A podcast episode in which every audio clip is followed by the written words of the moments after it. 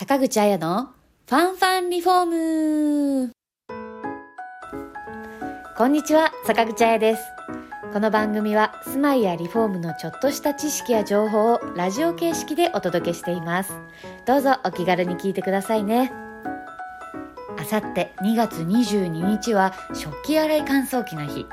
食器洗い乾燥機の利用により食後のゆとりが生まれ夫婦団らんの時間が増えるとして夫婦にっこりの語呂合わせでこの記念日が誕生したそうです。夫婦にっこり。素敵な記念日ですね。というわけで本日のトピックスは食器洗い乾燥機で後片付けを楽々にです。お聞きください。汚れた食器を並べてスイッチを入れるだけで洗浄から乾燥までしてくれる食器洗い乾燥機は家族の多い主婦にとっては大変ありがたいものですよね。十数年前の出始めは水道代や電気代がかかる音がうるさい綺麗にならないなど不満や誤解が多かったのですが性能の向上もあり手洗いよりも綺麗に洗えるようになりました。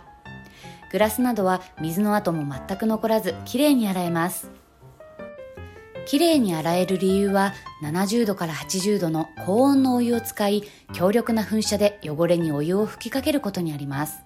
またお湯を使うことで食洗機は抗菌効果も高く赤ちゃんなどの食器洗浄にも適しています。これだけではなく食洗機は実は経済的なのです。電気代がかかりますが使う水が手洗いと比較し9分の1から6分の1の量で済みます。この結果毎日食器洗いをする家庭では年間1万円以上削減できる場合もあるんです。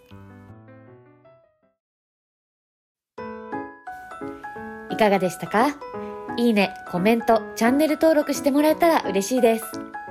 リフォームのご相談は0120-150-770参考ソフラン宮原支店までお気軽にご連絡ください。